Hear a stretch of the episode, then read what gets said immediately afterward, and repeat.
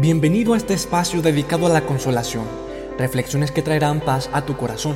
Mi nombre es Daniel Espinosa, autor del blog Consolad a mi pueblo. Visítanos en www.consoladamipueblo.org.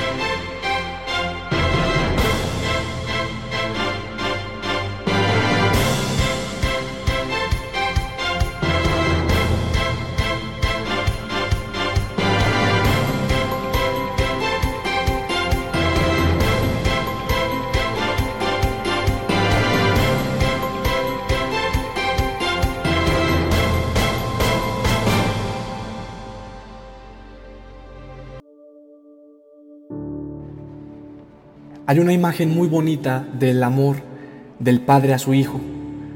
Y es una pintura del artista holandés Rembrandt. La pintura se llama El retorno del hijo pródigo. Y en esta imagen a Dios lo pinta como un anciano. Se aprecia también sus manos, una es masculina y otra femenina. Es otra forma de decirnos que el amor de Dios por nosotros se escapa de la visión humana. Y cuando tú vuelvas a Dios, solo cuando tú vuelvas a Dios, si es tu caso, claro, cuando tengas el valor y haces el esfuerzo de volver a Él, te hará experimentar la fuerza de su ternura. Porque todos hemos conocido el amor de una mujer, de un hombre, de nuestros papás. Pero ojalá que tú y yo no nos vayamos de este mundo sin haber experimentado la ternura de Dios. Y en la pintura vemos que hay más personas.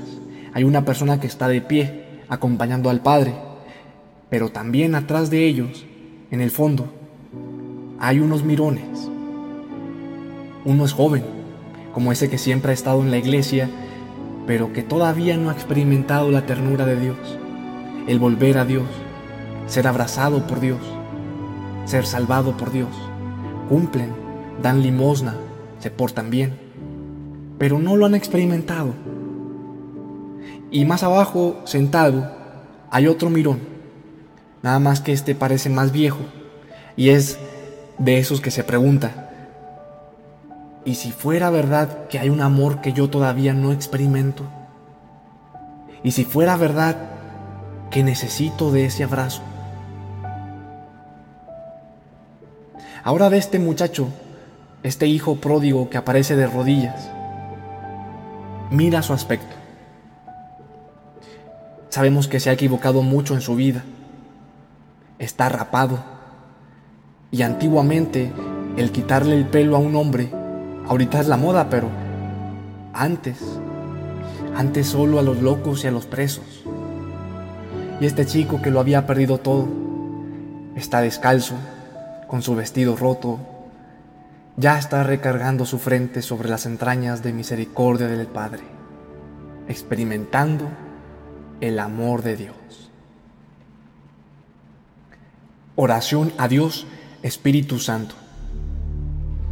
Ven Espíritu Santo Omnipotente, te rogamos nos llenes del don de fortaleza para perseverar con constancia y confianza en el camino de la perfección cristiana resistiendo con paciencia las adversidades.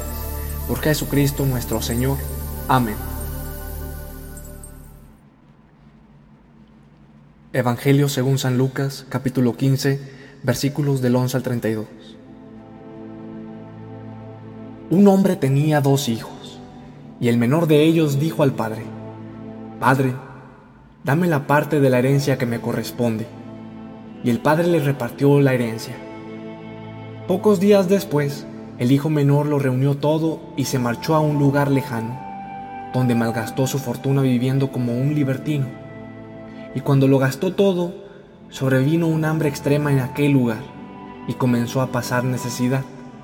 Entonces fue y se acomodó con uno de los ciudadanos de aquel país, y que le envió a sus fincas a apacentar puercos y deseaba llenar su vientre con las algarrobas que comían los puercos, pero nadie se las daba. Y entrando en razón dijo, ¿cuántos jornaleros de mi padre tienen pan en abundancia, mientras que yo aquí me muero de hambre? Me levantaré, iré a mi padre y le diré, Padre, pequé contra el cielo y contra ti, ya no merezco ser llamado hijo tuyo. Trátame como a uno de tus jornaleros. Y levantándose, partió hacia su padre. Y estando él todavía lejos, su padre le vio, y conmovido, corrió hacia él, echándose a su cuello, besándole efusivamente. El hijo le dijo, Padre, pequé contra el cielo y contra ti, ya no merezco ser llamado hijo tuyo. Pero el padre dijo a sus sirvientes, traigan a prisa el mejor vestido y pónganselo. Pónganle también un anillo en su mano y sandalias en sus pies. Maten el novillo cebado y comamos. Celebremos una fiesta, porque este hijo mío estaba muerto y ha vuelto a la vida. Estaba perdido y ha sido hallado. Y comenzaron la fiesta. Su hijo mayor estaba en el campo y al volver, cuando se acercó a la casa, oyó la música y las danzas y llamando a uno de los criados le preguntó qué era aquello. Este le dijo, ha vuelto tu hermano y tu padre ha matado el novillo cebado porque le ha recobrado sano. Él se irritó y no quería entrar. Salió su padre y le suplicó, pero él replicó a su padre, Hace tantos años que te sirvo y jamás dejé de cumplir una orden tuya. Nunca me has dado un cabrito para tener una fiesta con mis amigos. Y ahora que ha venido ese hijo tuyo, que ha devorado tu herencia con prostitutas, has matado para él el novillo cebado. Pero él le dijo, Hijo mío, tú siempre estás conmigo y todo lo mío es tuyo pero convenía celebrar una fiesta y alegrarse, porque este hermano tuyo estaba muerto y ha vuelto a la vida. Estaba perdido y ha sido hallado. Palabra del Señor. ¿En qué momento es cuando un hijo reclama la herencia de su padre? Cuando su padre ha muerto, ¿cierto? Sin embargo, en la parábola, el hijo menor estaría deseando que se muriera su padre, tanto así que no pudo esperar y fue entonces cuando le pidió la parte de la herencia que le tocaba. Y este, abusando de su libertad bajo una actitud irresponsable, malgasta todo lo que tenía y empieza a pasar hambre, pero un hambre extrema que hasta la comida de los cerdos le parecía buena. Después entra en razón, decide volver a su padre y el padre cuando lo ve de lejos, sale corriendo para encontrarse con él. Y dice a sus sirvientes, traigan a prisa el mejor vestido y pónganselo. Piensa ahora en un secreto que tengas, esa parte de tu vida que mantienes oculta, que nadie conoce. Imagínate que de pronto se publica y es difundido por todas partes, haciéndote pasar la vergüenza más grande de tu vida. Dios no quiere tu desnudez. Como bien dice San Ambrosio, Dios es un Padre que vuelve a dar al Hijo lo que antes poseía, el tesoro de la fe. Un Padre que quiere vernos libres, felices, que si no has podido ser fiel en tu matrimonio,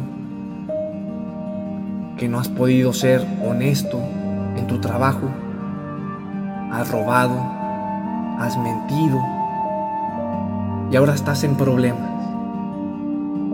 Has sido muy egoísta y has alejado a tanta gente de ti. O has actuado con violencia, has maltratado a mucha gente o has cometido algún delito grave ¿Y a Dios le dolió? Sí, pero porque Él sabía que todo esto traería dolor para ti. Pero Él nunca dejó de amarte. Y tú te has estado escondiendo, tal vez inconscientemente, y has caminado por tantas sendas. Pero Él te dice hoy, corre a mis brazos, hijo, porque lo único que tengo que darte es amor.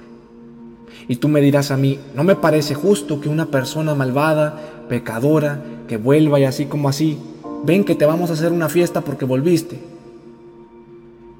sí es justo. Sí es justo porque no solo tenemos un hermano que nunca se fue de casa, un hermano que nunca le faltó a nuestro Padre, y que cuando ese hermano vio que nos fuimos, que caímos, ese hermano se prestó para cargar con nuestro sufrimiento. Cristo es tu hermano mayor. Y es por Él que los brazos del Padre están abiertos para nosotros. Y al final, la parábola del hijo pródigo quedó inconclusa. No sabemos si el hijo menor se quedó o si el hijo mayor entró a la fiesta. La decisión es nuestra.